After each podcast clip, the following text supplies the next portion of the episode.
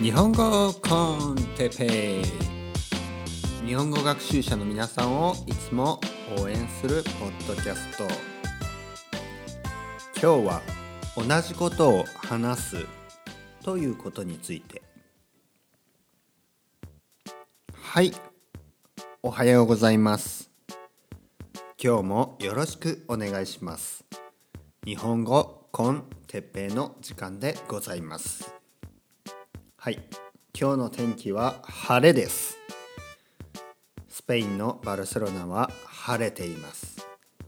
皆さんの住んでいるところはどうですか？マドリッドはどうですか？パリはどうですか？ロンドンはどうですか？ベルリンはどうですか？あとイスタンブールとかね、デリー、マニラ、他にもいろいろなね都市がありますけど、都市以外の人、地方にね住んでいる人、インターネットがあるぐらいの地方でしょうけど、インターネットがないぐらいのとこに住んでいる人いるかな、そういう人はどうすんのかな。インターネットカフェはあるんでしょうかね。ちょっと分かりませんけど、いろいろなとこでね、いろいろな方法で日本語コンテッペをね聞いてくれている、そういうデータありますんでね、嬉しい限りですけど、今日も一日よろしく今日一日じゃないな今日も20分ぐらいねよろしくお願いします。はい、でじゃあ何を話そうかなと、今日もねいつものように何を話そうのかなと考えてましたね。で今まで話したいろいろなことですね。この前は温泉についてとかね、その前は一人の人をね聞き続けることについてとかね、その前もいろいろありましたね。で第1回からねいろいろなテーマについて話して、で同じことを2回話したこともありますけどね。で今日は何を話そうかと考えていたところ、同じことをもっと話してもいいんじゃないの。いつも同じようなことを話してますけど、さらにね同じことをもっと何回も話してもいい、しかも話した方がいいんじゃないのかと考え始めましたね、という結果に至りましたね、結論に至りました、なぜかというとですね、まずここではですね、皆さんにできるだけ自然な日本語をですねたくさん聞いてもらいたいということで日本語コンテッペイを始めたんですね。これがまず第一の理由です、でそのたくさんね自然な日本語でたくさん自然な日本語というか自然なその言葉ってどういうことか、普段僕たちがですね生活しながらどういう言葉を聞いているのか、これは思い浮かべてください。どういうテーマについて話しているのか、これちょっと考えてみてください。毎日ね同じ繰り返しじゃないですか。同じような話のね、例えば朝起きておはよう、で朝ごはん食べながら何を話します？天気の話とかね、今日雨降ってるねとかね、午後はどうなるかなとかね、天気予報だと晴れるって言ってるよ、よかったよかった、傘はでも一応持っていこうか、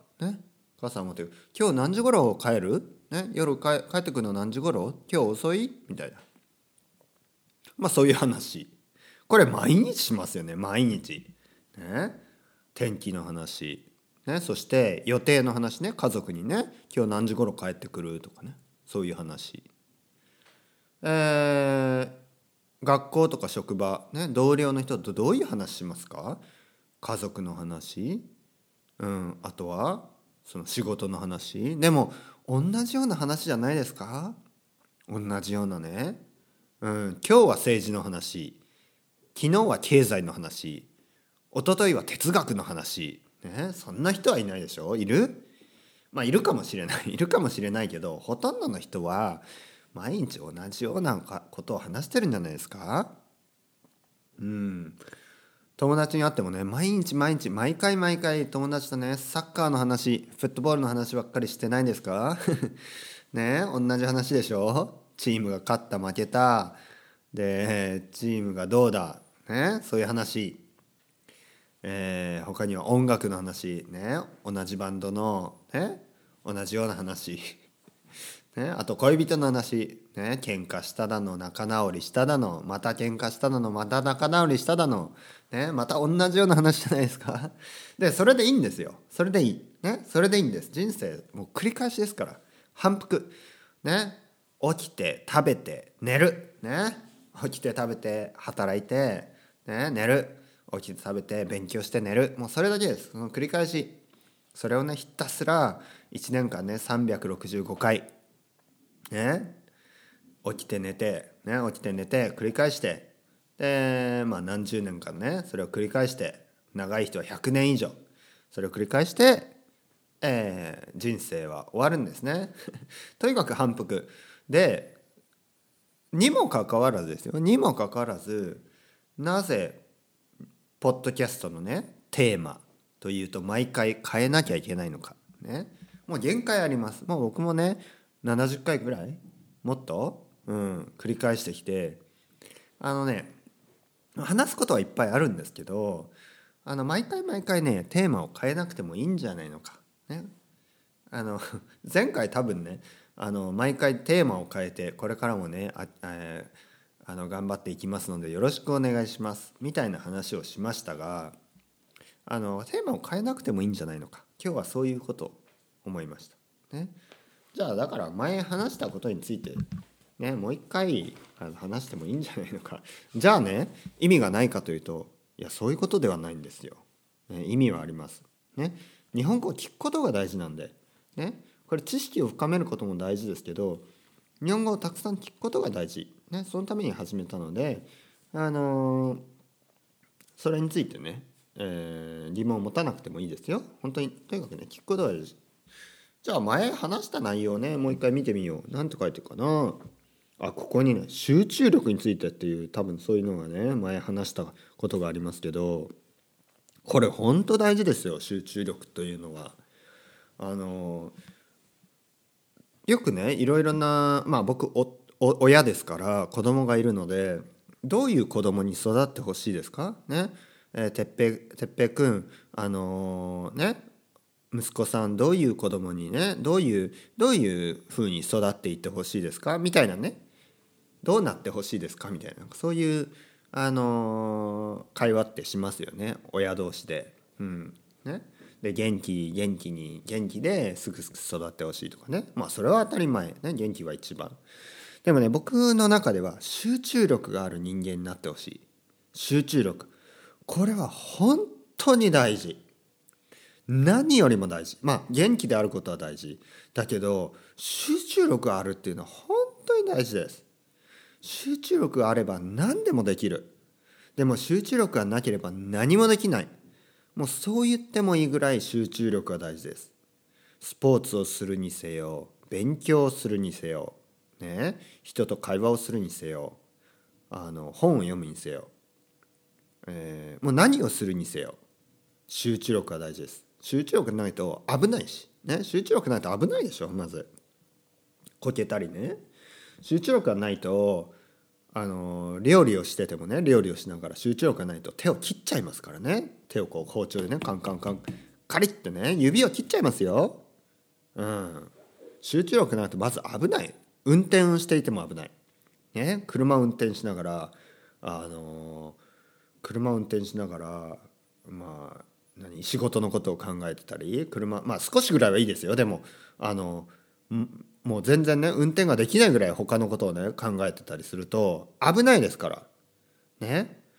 おばあちゃんとか歩いてますよ、パパッとね。子供とか走ってきますよ、危ないですよね。だから集中力ないと危ない。まず危ないね。そして勉強ができない。まあ、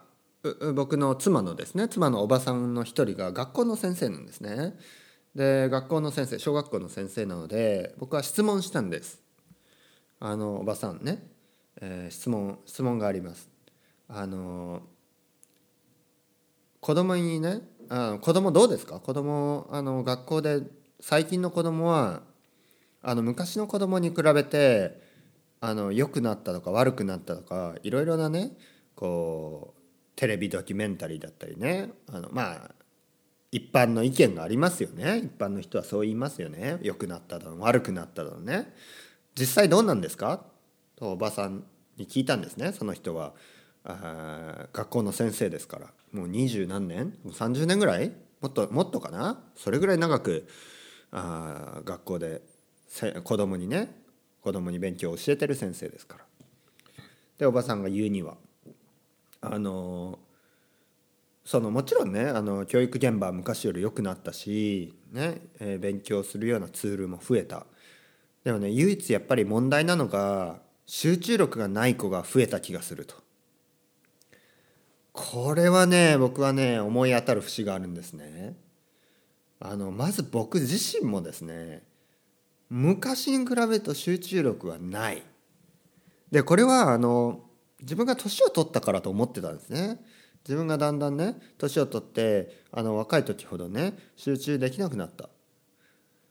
でもね違うんですよ。これはね皆さん被害者ですよ。みんなが被害者。テクノロジーですよ。スマートフォンですよ。インターネットですよ。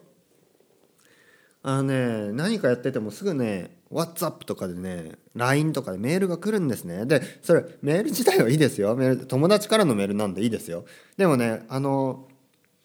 なんていうの何かをしていても例えば昔だったらね僕が大学生の時もスマートフォンとかないんで携帯電話ありましたよ。でもまだねそんなにね今みたいにできることも少なかったんで例えばね家で本を読むでしょ。まあ1時間ぐらい本読んでも全くその支障妨げるねその妨害をする邪魔をするものはないんですね。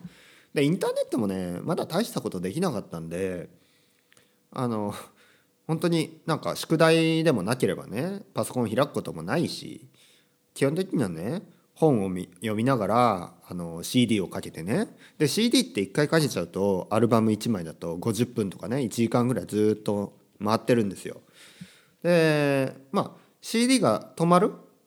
アルバム1個終わって、まあ、リピートをしてない場合 CD が終わるんですね。ピッてしたらあもうこんな時間かみたいな、ね、1時間経ってじゃあご飯でも作ろうかな。でそのアルバム1枚ね音楽をかける間ずっと本をね読んでたと。で今ね例えば本読み始めてもうほんと5分ぐらいしたらテレンみたいな、まあもちろんねそのメッセージを音をねスマートフォンの音を消せばいいんですけど消したら消したで気になるんですよね。消したら消したで10分ぐらい本読んだらちょっとねボタンを押してメール入ってないかなみたいなねちょっとチェックするんですよ自分で。もう情けない、自分で情けないですね。自分でそれをこう話してて情けないですよ本当に。もう教会があったらね、まあ教会あるんですけど教会に行って牧師さんに言いたいですよ。僕は集中力がないんです、ね、許してください、ね、神に祈ってくださいね僕は集中力がないことをねそれぐらい思ってしまうぐらい恥ずかしいことですね。集中力がない、うんでこうやってパソコンを使ってね日本語コンテッペを録音してるでしょ。でまあ録音する前にじゃあ今日は何について話そうかなと、ね例えばねそういうのをちょっとウィキペディアでねこういろいろ探してたりしてもついついね Facebook 見たりついついねメール読んだり、ね、でメールまあ大したメールないんですけどでもなんかね気になるんですね。ニュースを見たりまあ、ニュースならまだしもなんかねこう食べログみたいなの読んだりね。食べログって分かります？食べログというのは日本の、まあ、トリップアドバイザーみたいなもんでトリップアドバイザーねアメリカとかねヨーロッパだと結構有名ですよね。レストランに行ってその写真をねアップロードして写真と一緒に美味しかっただの美味しくなかっただのそういうウェブサイトですね。日本だと食べログというのが一番大きなところでまあ一番大きいのかな今まだ。で食べログとかねあとは他のブログとかね食べる系のブログですよ。レストランに行ったとかねそのハンバーガーの新しいお店ね東京にできたからそこに行ったのそういうねブログを読んでしまうんですよ。僕も結構食べることが好きですから、太ってないですけどね別に言い訳しなくてもいいですけど、太ってないですよ。むしろかなり痩せてますね。痩せてるけど食べることが大好きなんで、そういうね食べ物系のブログ、しかもねなんかこう大食いみたいなのが好きなんですよ。自分はねそんなに食べないですけど、すごいねボリュームの多いね、ボリュームが多い、日本語だとボリュームが多いと言いますね。まあ英語だとこうアマウント、ビッグアマウントね、ビッグポーションのこうレストランとかを見るのが好きなんですね。自分で食べようとは思わないんですけど、このなんかでっかいねハンバーガーとか、カレーのねなんかこうご飯が山になってもうこーっとね、もうそういうのを見て時間を潰すのが好きなんですよ。そういうのを見るのが好きなんですね。そういうブログを読むのが、これちょっと今ね恥ずかしいですね。恥ずかしいこと言ってます。自分がどういうねブログを読んでるかとか、しかもそのねなんかこうレベルがこうなんていうの、あんまりこう頭が良さそうじゃないですよね。まあいいですよ、頭悪いんでね。でだから何を言いたいかというと、集中力がないんですよ。だから自分の子供にはね、だから自分の子供にはじゃないけど、自分がないからね、自分がダメだから自分の子供にねそうなってほしい。それはちょっと違いますね。僕もそうなりたいね。僕も集中力ある人間にもう一度戻りたい。子供の時はね僕はすごい集中力あったんですね。もう集中力の塊、もう集中力でしかない。もう目もね何かを見たらもうそれしか見ないね。もうその目でねその本とかを読む時もねもう本しか見えない。もう本しか見えなくて、こう目の力でですね本に穴が開いてしまうぐらい集中力、すごい集中力を持っていたんです。でも今となればねもうねなんかもう本を読んでも目がもう泳いでる、くるくるくるっとね目がもうね右から横、ね、右から左、もう縦から下にねもうこうプルプルしてるんですよ、目線がね。そしても気づいたらそれがね本の外に行ってねこうソファの上にある携帯電話に行くんですよね、スマートフォンに。でスマートフォンが気になる、もうそういう大人になってしまったわけです。だからね集中力、これが本当に大事ですよ。僕はね自分の子供が本当に集中力ある人間に育ってほしい。どうすればいいんですか？やっぱりスマートフォンダメですね。インターネットダメですね。便利ですけど、やっぱりね集中力に支障が出ますよね。どうやったら集中力つきますかね？ヨガとかやって瞑想する？僕瞑想とかするとまたいろいろ考えるだけなんですよね。で瞑想して考えるなね、無であれ。無というのは何もない状態です。無だね。これ難しいですよ。すごい難しい。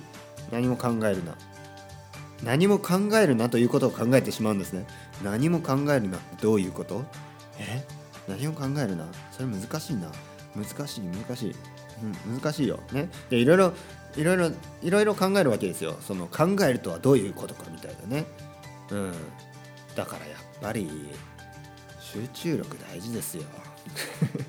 集中力、ね、どうやったら集中力つきますか？皆さん何かやってます？スポーツやると集中力つきます？じゃあ外走ってみようかな、ね、外走ったりする、ね、僕は外走ってもこうなんか可愛い子とかいたら、ね、気になって振り返ったり、多分その間に、ね、車が来てバーンって